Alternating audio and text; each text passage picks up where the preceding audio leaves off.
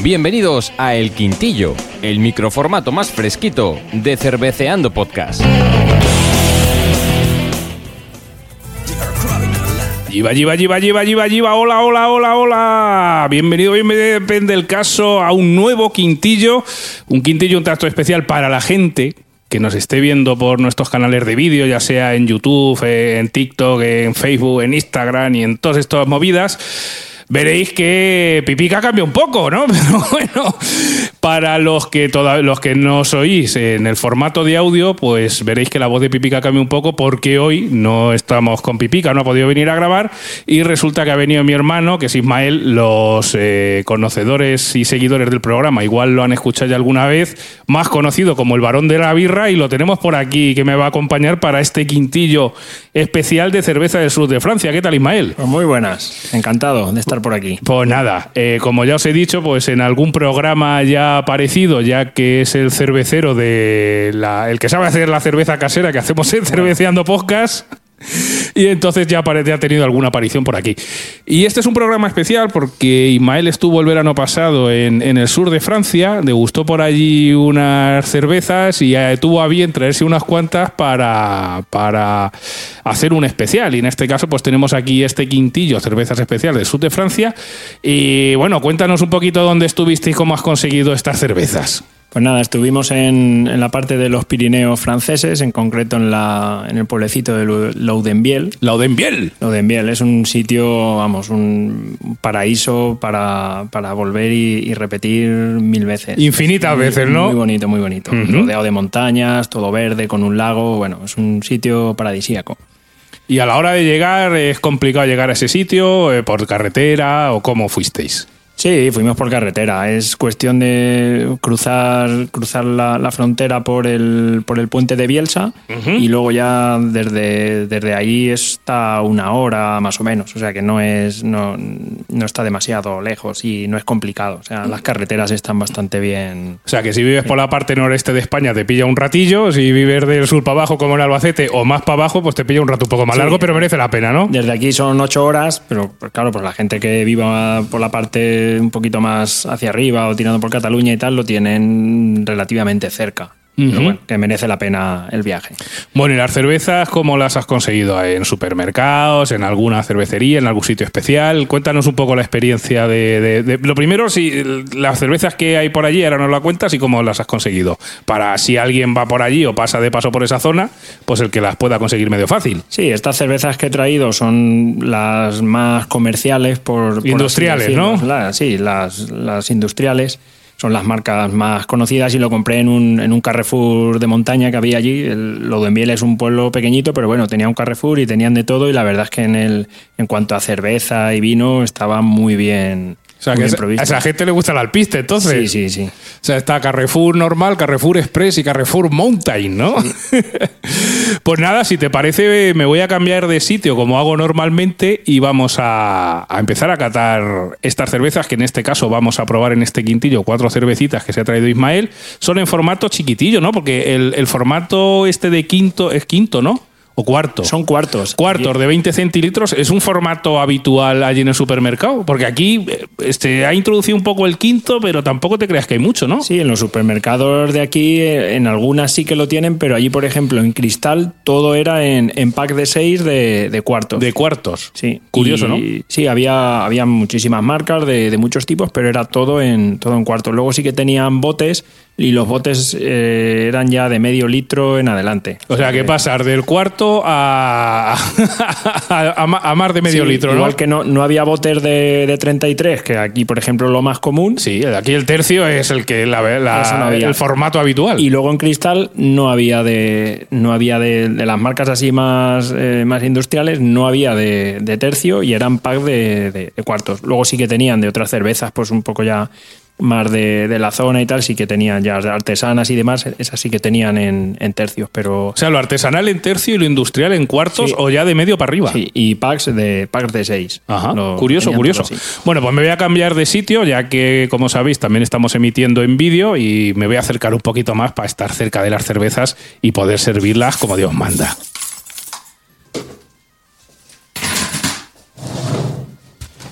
Nada. Ya habéis oído seguramente la, el cambio de silla. Y vamos a empezar, en este caso, Ismael ves sacando de allí de nuestra neverita especial para seguir manteniendo la, la cerveza fría.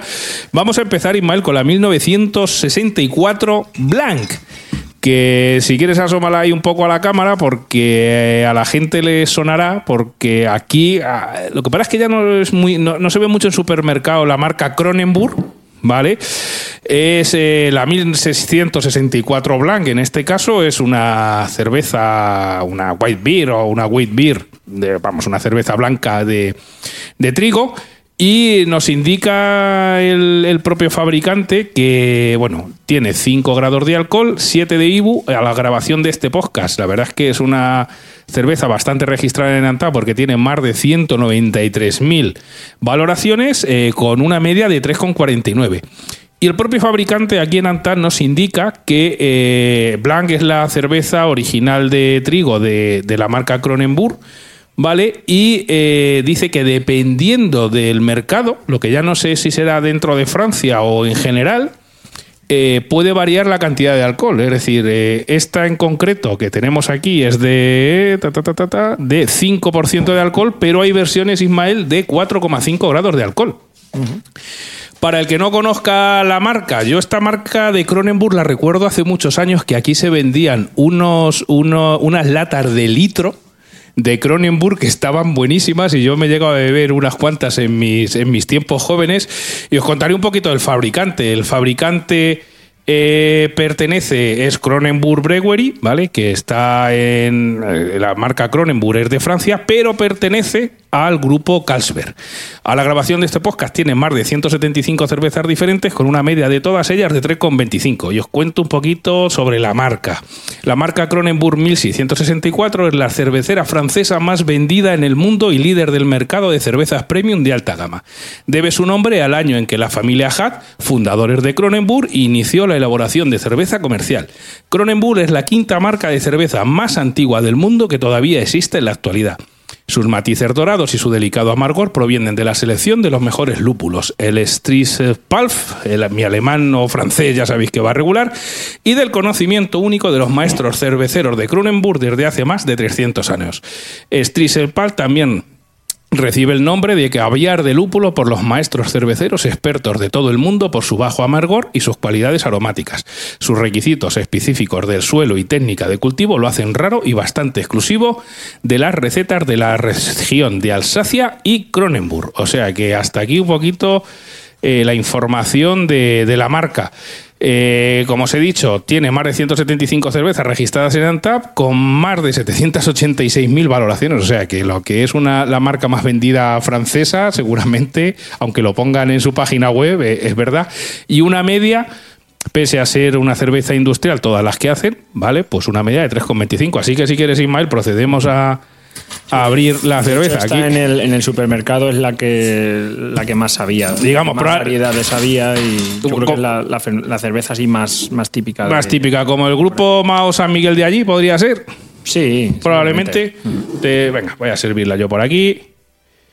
Y mira, vamos a ver, por de inicio, la verdad es que a nivel de espuma, al echarlas en estas copitas pequeñas, la verdad es que si ya de por sí es pequeña y lo tenemos que compartir entre dos, tenemos que decir que Pipica no ha podido venir y menos mal que no ha venido, porque si tenemos que repartir esto entre tres, no nos da ni para medio trago, ¿no? Un culín. Un culín. Si quieres, ves eh, catando el aroma y qué te dice. La verdad es que, bueno, pues a nivel visual es una cerveza eh, de color clarete, bastante turbia, evidentemente, porque es una cerveza de trigo.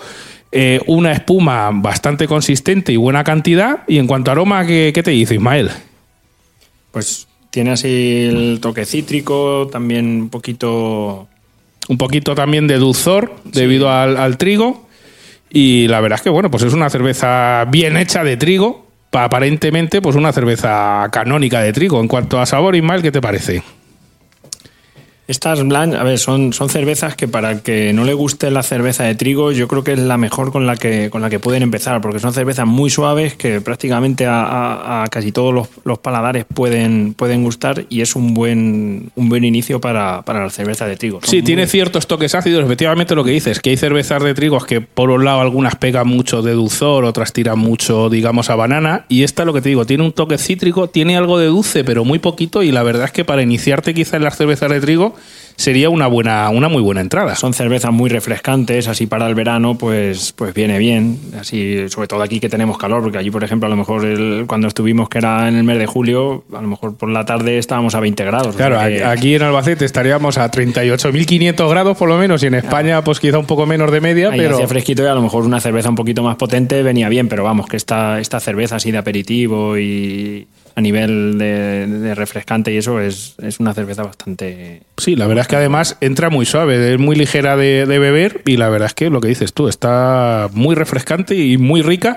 y para ser una cerveza de trigo este estilo white beer, pues está muy bien para, para entrar porque digamos no, no peca demasiado de, de pesadez, que sabes que hay algunas cervezas de trigos que te las bebes y nada más que de la turbidez, como digo yo tengo arruza el estómago, pues esta no, está súper ligera. Yo de todas las blanches que he probado, yo creo que todas me han, me han gustado porque son suaves y, esa característica hace que a lo mejor, a ver, las, de- las de trigo son un poquito más, más fuertes, más potentes de sabor y ya te digo, esta le puede gustar a todo el mundo. Sí, este estilo Blanche, aquí en España, dentro del grupo Más San Miguel, si no recuerdo mal, en algunos bares tienen la Garden, que podría ser un poquito el equivalente a esta. Sí, es la. De hecho, también la compré allí, también la tenían en, en Quintos. Y sí, es, es bastante. Un estilo parecido. parecido. Aquí en España no hay apenas. O sea, quitado la, la Garden, pero de marcas españolas ninguna, ninguna se atreve. Sí, la verdad es que a nivel industrial, efectivamente, cervezas eh, white beer no, no hay demasiadas. Espérate, que estoy aquí tocando la cámara todos los números y lo estoy descuadrando más que... Ahora sí que salimos. Espérate, que salimos un poquito desenfocados. Ahora sí. Estaba tocando aquí, para los que nos oís, pues eh, como no tengo a Pipica, que es el que toca normalmente los botones de la cámara, pues me he liado a tocar botones y desenfocado absolutamente todo. Pues muy bien, hasta aquí esta primera cata en directo de este quintillo, de esta 1664 eh, Blanc de Cronenburg Brewery. Y vamos con la siguiente, Ismael, ¿qué te parece? Si quieres, ves preparando la siguiente, te lo voy leyendo, las abres y las sirves. Y mientras que yo informo a los oyentes de eh, la información de la siguiente cerveza, pues tú vas haciendo ya la parte visual y olfativa que tanto nos gusta aquí en Cerveceando Podcast. Eh, ¿Cuál has sacado ahora? La. Pelford. Pues tenemos aquí la Perfort Brune. Venga, pues mientras que la abres y la sirve, mira, por aquí tenemos el abridor. Estamos ante una cerveza del grupo Heineken Francia. El estilo, estamos hablando de una Brown Ale Belgian. Esta, si hubiese estado pipica, pues seguramente le hubiese gustado bastante. A la grabación de este podcast tiene más de 22.980 valoraciones con una media de 3,16. Estamos hablando de una cerveza de 6,5 eh, grados de alcohol y como os digo, esta cerveza, el fabricante es eh, Heineken Francia, que evidentemente pues Heineken Francia pertenece al grupo Heineken. En este caso, el grupo Heineken Francia fabrica o tiene registradas en Antam más de 90, eh, en este caso 91 cervezas a la grabación de este podcast, con una valoración total o con una media de 2,95. Y os cuento un poquito de- del, del fabricante Heineken Francia. Pues bueno, Heineken produce o envasa sus cervezas en Francia para estar lo más cerca posible de los mercados de consumo exterior y distribución masiva. Nuestra fuerza, esto lo indica el fabricante, ¿vale? Que parece que lo estoy leyendo yo como si fuese ellos, pero no. Nuestra fuerza reside en nuestras tres cervecerías ubicadas en Francia que producen una amplia gama de cervezas reconocidas por su calidad. Heineken también tiene la capacidad de innovar y crear nuevos segmentos como la cerveza de barril casera. Heineken también reúne la experiencia y el dinamismo de los profesionales del mercado CHD y de la distribución masiva para apoyar a sus clientes en el desarrollo de sus productos de venta. Heineken es finalmente una ambición ser la cervecera más ecológica. Bueno, a ver, para ser ecológico no solo es piensa en verde y el verde es ecológico, o sea que... Pero bueno, habría que ver.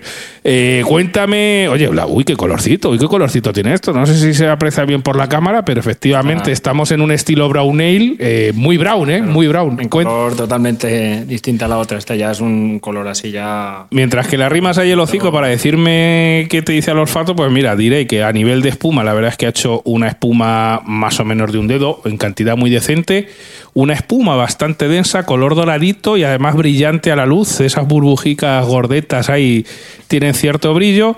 De color, pues es marrón tirando a oscuro, pese a ser muy oscuro, es muy transparente y puedes ver aquí un poquito la- las burbujas. Seguramente desde la cámara no se ve, no se aprecien, pero la verdad es que es una cerveza muy bonita de ver. En olfato, pues me da así un poquito a toques de, de regaliz. Es una cerveza ya, a ver, esta es un poquito más potente por los grados que, por los grados que tiene. Y esta cerveza eh, es curiosa porque cuando la primera vez que la probé estaba en, en la estación de esquí de, de Periasur y, y ahí, vamos, estaba con bastante altitud, hacía bastante frío. Hacía ya pelete, ¿no? Cuando subimos eh, era por la mañana, una mañana de julio, y estábamos a 12 grados. O sea, hacía, hacía frío, claro. Yo subí en pantalón corto ahí. A, a lo valiente. Yo me- vengo de Albacete y voy a subir aquí el Picacho este francés. en Pero bueno, en el- en el coche llevaba ropa y me puse toda la que tenía. Claro, Y luego normal. comi- comimos allí en la misma estación de esquí con unas vistas increíbles y vi que tenían esta cerveza y, y me la pedí. Me la pedí cuando la probé y vamos, me estuvo muy buena. Y luego tuve la suerte que cuando volví al, al Carrefour, porque no siempre tenían las mismas cervezas. Ah, las iban rotando, tenían cierta Sí. rotación. Sí, conforme se iban gastando, pues iban trayendo otras. Entonces, al- los últimos días ya que estuve por allí, vi que esta la tenían en el, en el pack de seis y, Y dijiste, pues, a Y la coche. saca. Sí. Claro que sí. Y la verdad es que, bueno, pues estas cervezas ya con un poquito más de graduación, estos estilos Brown Ale belga, la verdad es que con el frío entran mucho mejor. De hecho, ya, aunque todavía está haciendo muchísimo calor en España, bueno, cuando salga esto, eh, saldrá, si no pasa nada, el 1 de noviembre, pero seguramente que todavía no habrá venido el frío ni de lejos. Son las cervezas que debería de empezar a apetecer ya para estas fechas, ¿no? Sí. Eh, cervezas con un poquito más de, de graduación, cervezas un poquito más especiadas, con un poquito más de matices. Y, y, oye, pues la verdad es que mm, tiene muy buena pinta. Cuéntame un poquito más mientras le pego aquí el tiento. Efectivamente, a nivel olfativo, coincido totalmente contigo que da un toquecico tostado y un, toquito, un toquecito regalín más que interesante. Y tiene mucho aroma, ¿eh? Tiene mucho aroma. Cuando le acercas un poquito la nariz, se te impregna de, de- de- de aroma el- el- las papilas olfativas. Y luego cuando, cuando, lo, cuando lo- la bebes, cuando la tragas, luego se te queda ahí por lo menos 4 o 5 segundos el sabor en la boca y va cambiando un poquito. O sea, ahí el- mientras tragas, luego pues va- van saliendo ahí otros, otros toques, otros... Sí, efectivamente, estoy totalmente de acuerdo contigo, que es distinta en cuanto empieza el trago como cuando esperas un poquito, porque la verdad es que el sabor aguanta bastante la boca, pero conforme van pasando los segundos va, eh, los segundos va apareciendo ese, ese toque tostado y ese toque un poquito más amargo que al principio entra un poco como el agua, que dices, ostras, esta, esta cerveza es muy ligera, pero no, va apareciendo con un poquito de tiempo y la verdad es que eh, tiene un aguante en boca bastante interesante. Es una cerveza muy, vamos, muy completa, con un, con un sabor redondo. y Bastante que- cuerpo, ¿eh? Es, Sí. es- es potente. La verdad es que está para el frío, aunque lo veáis, yo que estoy aquí en camiseta, voy a empezar a sudar seguramente en breve, pero bueno, tenemos aquí en estos estudios que nos cede Nuteco Broadcast para aquí grabar, tenemos hasta aire acondicionado, o sea que si vemos que se sube un poquito la graduación, aunque la verdad es que esto da para dos tragos, hay que dividir un, un quinto entre... Entre dos, eh, si entra calor, no hay ningún problema. Si empieza a sudar, le doy el aire acondicionado. Y la verdad es que, mira, estaba pensando que, claro, estas cervezas son quintos y estamos en un quintillo. Qué casualidad, ¿no? o sea, que más, más mejor no puede ser. Pues nada, vamos a apartarla, le vamos a dar el último traguete, que no se nos acumule aquí para luego, que si no. Y vamos a ir abriendo, si quieres, Ismael, la, la Birre de Garde Blonde d'Honor. Ya sabéis que mi nivel de francés es regul- regular tirando a mal. Y Ismael la va preparando. Yo le voy pegando el último traguito y os cuento un poquito de, esta cerveza. Esta cerveza se llama, perdonadme mi nivel de francés, Vieille de Gas Blonde du Nord. No sé si lo habré dicho bien, mal o regular. El fabricante es Reflex de France. ¿Vale? Eh, está fabricada por Brasserie Duke, que no sé muy bien lo que es. Y estamos en un estilo Farmhouse Ale Beer de Garde. O sea que es una cerveza, entiendo que el Beer de Garde será una- un estilo propio de por allí, de alguna región francesa, entiendo. Sí, yo creo que es del- eh, por lo que pone es de la parte norte de Francia. Ajá. Y, el- y esta cerveza, a ver, es el- eso que pone arriba, lo de Reflex de France, es que en el, en el Carrefour tenían una, No era solo con la cerveza, era con todos los productos, tanto de beber como de comer. Entonces tenían como una línea de productos, eh, de productos franceses de, de la zona y, y había muchísimos productos, pues yo qué sé, desde mermeladas, desde cerveza. Digamos como una marca blanca, ¿no? Sí. De hecho, te lo iba a contar ahora porque el fabricante, que es Refler de France, digamos, es como una cervecería por contrato, de estas que tú fabricas y, y- y es un, digamos, cervecería de marca blanca en este caso. O sea que dentro de esto de Refler de France había muchos productos, ¿no? Había muchísimos productos de, de todo tipo, desde a lo mejor pues paquetes de, de legumbres, eh, mermeladas, eh, quesos, o sea, era como, como un producto, pues eso, de, de la zona de Francia, entonces lo quieren, lo quieren potenciar el Carrefour, que también es francés, pues eso, quiere potenciar ciertos, ciertos productos de la zona. Ajá. Pues mira, te termino de contar. Como decía, estamos ante un estilo Farmhouse Ale, verde garde, tiene 6 grados de alcohol y a la grabación de este podcast tiene más de 2.300 valoraciones con una media Ismael de 3,09. Y el propio fabricante indica sobre esta cerveza, dice, Nord-Pas de Calais, una gran región cervecera tradicional, se distingue por sus cervezas especiales de alta fermentación de alta fermentación. Brasserie Dieu, que es el fabricante, es una de las últimas cervecerías familiares independientes de Francia, con cinco generaciones de cerveceros.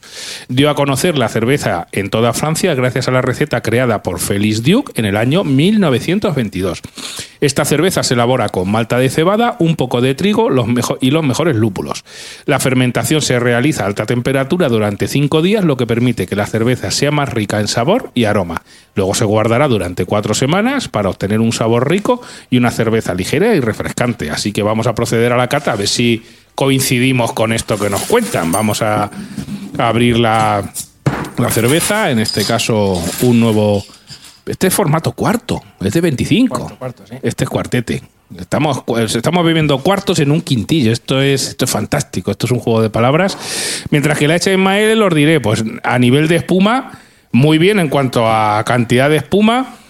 Una espuma bastante consistente, por lo que veo va a durar bastante en el vaso. Tiene muchísimo burbujeo, un color clarete, transparente.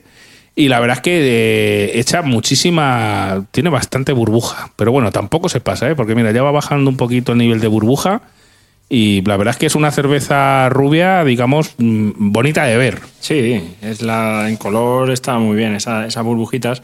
Al, meter la nariz Ya, ya, poquito- ya cambia, ¿eh? Porque tú Claro. parece, te, pare- te va a parecer que te vas a tomar una lager industrial de toda la vida, pero cuando le metes la nariz cambia el asunto, Claro, ¿eh? ya lo primero que aparece es la acidez. O sea, ya, ya es una cerveza que, que va, a tener, va a tener más cuerpo y yo esta, vamos, creo que se, se asem- se asemejaba un poquito ya al, al estilo belga. De todas maneras, claro, el norte de Francia, el sur de Está- al, fi- final es casi, casi lo mismo. Al final la, la manera de hacer las cervezas pues se, se parecen mucho. Que Yo me recuerdo cuando, cuando estuve en Bélgica, pues eso, todas las braserías en cada pueblo que ibas pues tenían su propia, su propia cervecera del- de la zona y, es, es un estilo pues eso, más, más que se asemeja más a las belgas, digamos.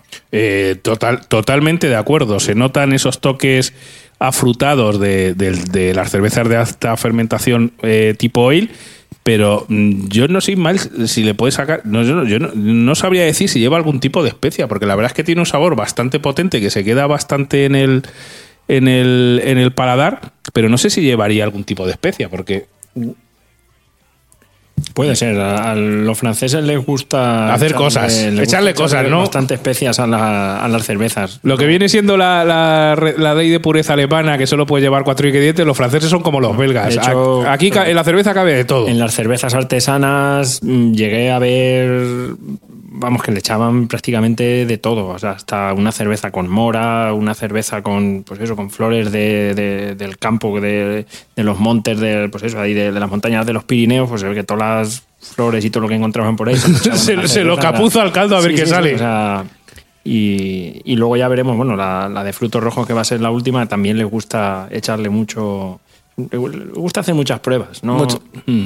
Sí, al final un poco a diferencia de, los alemanes, que por la ley de pureza marca que la cerveza pues tiene que llevar agua, cebada, o sea, el, cereal y el, eh, y el lúpulo, y ya está. Eh, la parte de Bélgica, pues, y evidentemente por la parte norte de Francia está pegando, eh, ellos son, digamos, de otra manera. Es hacemos cerveza y le echamos de todo para experimentar a ver qué sale. Y salen cosas muy ricas como esta cerveza. Esta me está gustando mucho, Ismael. Está muy Eh, buena, sí. Por esos toques, lo que te digo, esos toques tipo ale afrutados, una cerveza con bastante cuerpo, cosa que engaña mucho porque es una cerveza muy transparente, muy clara, que parece que te vas a beber, un- hablando así, o te vas a beber una Mau y, y luego, efectivamente, cuando le metes la nariz, ya notas que no va a ser una lager industrial, pero cuando la pruebas, eh, todavía se diferencia muchísimo más porque es una cerveza con bastante cuerpo y, y con muchísimo sabor, lo que digo, un sabor muy afrutado con con...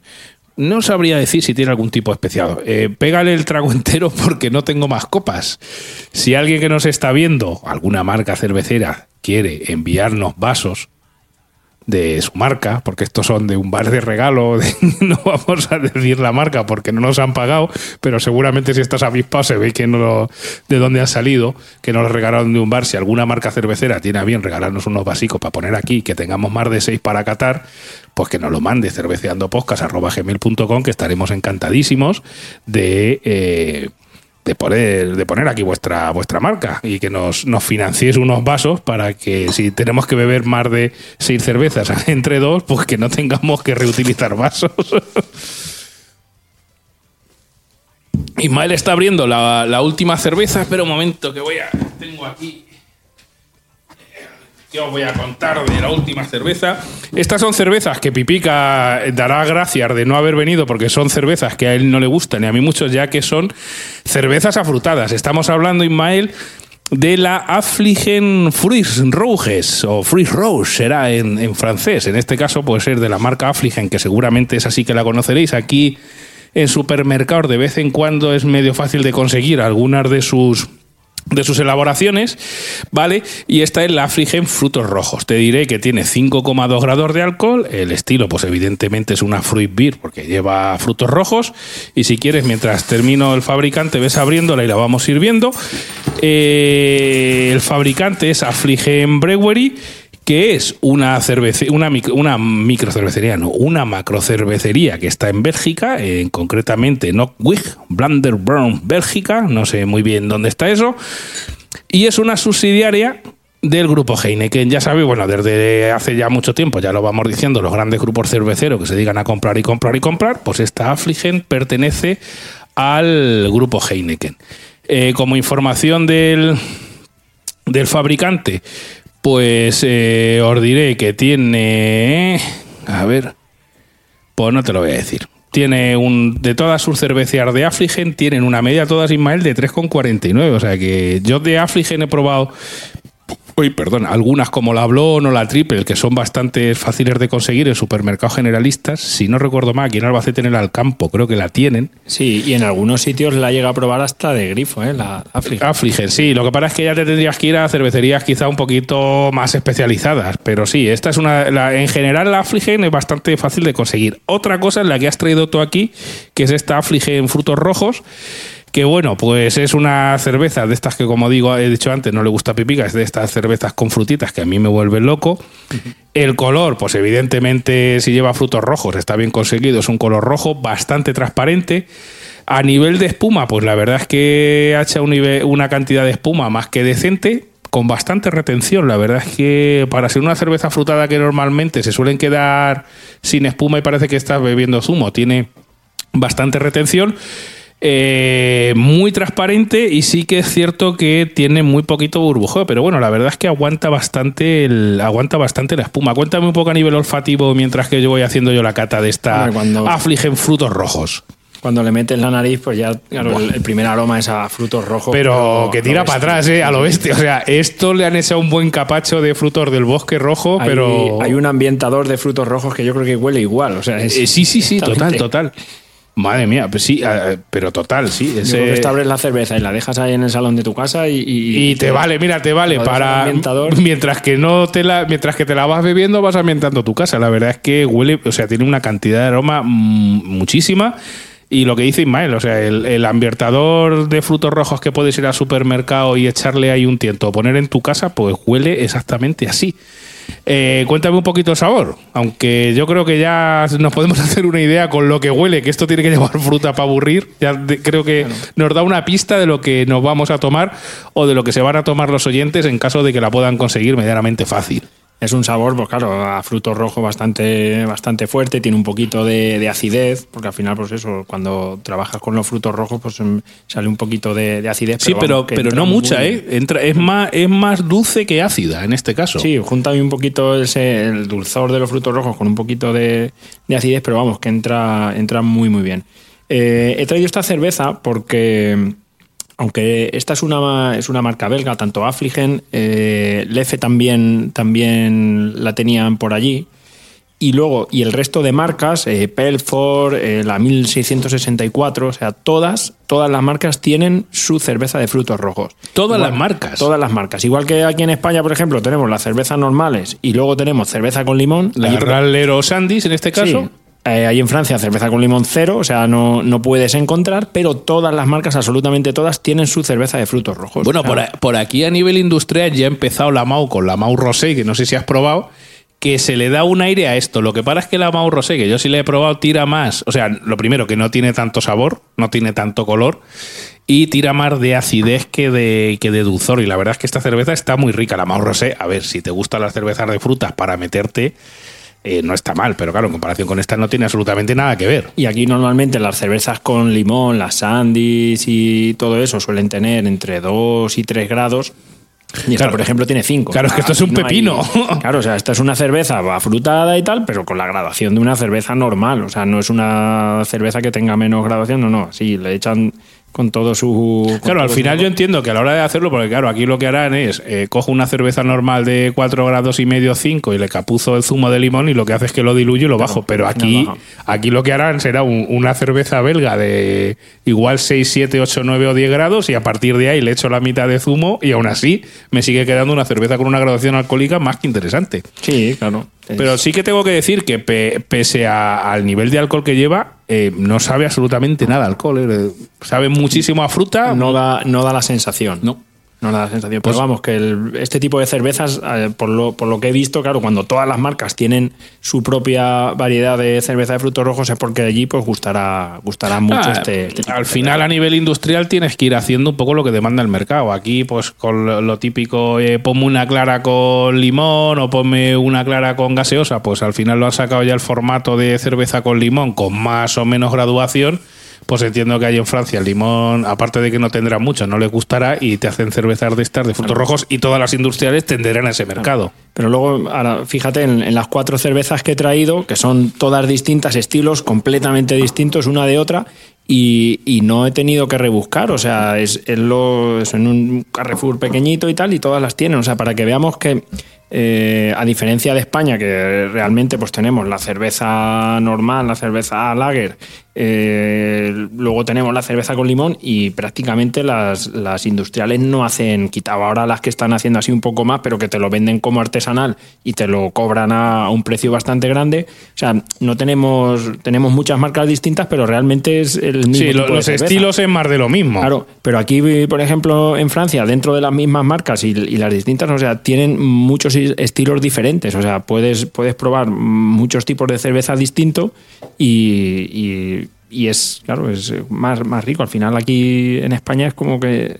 si no te, si no te sale ya la cerveza un poquito... Sí, que si quieres probar estilos un poco distintos, eso, te vas al artesanal o te, vas, o te vas a marcas que no sean españolas, industriales, y si no, es más de lo mismo. Sí, podrán saber un poco más a malta, un poco menos, un poco más lupuladas, un poco menos, pero al final es todo casi igual. Pero ahí digamos que están más educados y están más acostumbrados a los distintos estilos, los prueban y al final pues cada uno o, o en cada momento, a mí me apetece, pues en cada momento o con cada comida, pues hoy me apetece esta cerveza, pues hoy hace más calor, hace más frío. Eliges un poco el tipo de cerveza en función de, pues, del clima, de lo que vayas a comer, de lo que te apetezca. Pero mucha gente aquí, pues al final es como que si, si la sacas de, de la MAU, por así decirlo, no, no le gusta la cerveza porque no hay, no hay esa educación en, en cuanto a estilos de, de cerveza. Y por ejemplo en Francia, pues claro, yo me pude, pude ver pues, que, hay, que hay muchos estilos distintos y, y la verdad es que todos muy, muy buenos. Pues nada, hasta aquí este quintillo especial. Gracias Ismael por habernos traído cervezas aquí a Cerveceando Podcast, este quintillo especial de cervezas del sur de Francia. Si ya has estado allí, nos puedes dejar un comentario en cualquiera de nuestros soportes y nos dices si has probado alguna o todas.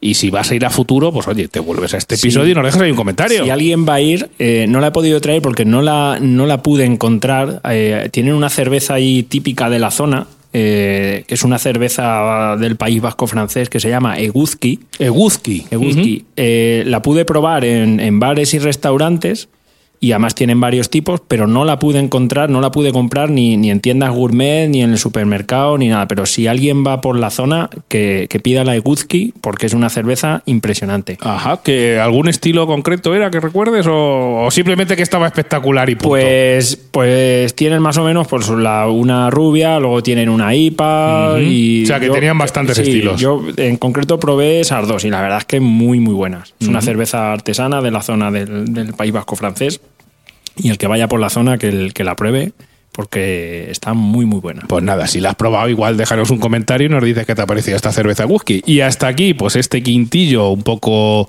alargado, que normalmente el quintillo suele ser un formato pequeño, pero en este pues nos vamos a enrollar un poquito porque yo creo que merecía la pena. Y nada, nos vemos en el próximo, en los próximos episodios de Cerveceando Podcast en sus distintos formatos y lugares. Y hasta la próxima, Ismael. Muchísimas gracias. eh, mandamos saludos a toda la gente y nos vemos próximamente. Adiós.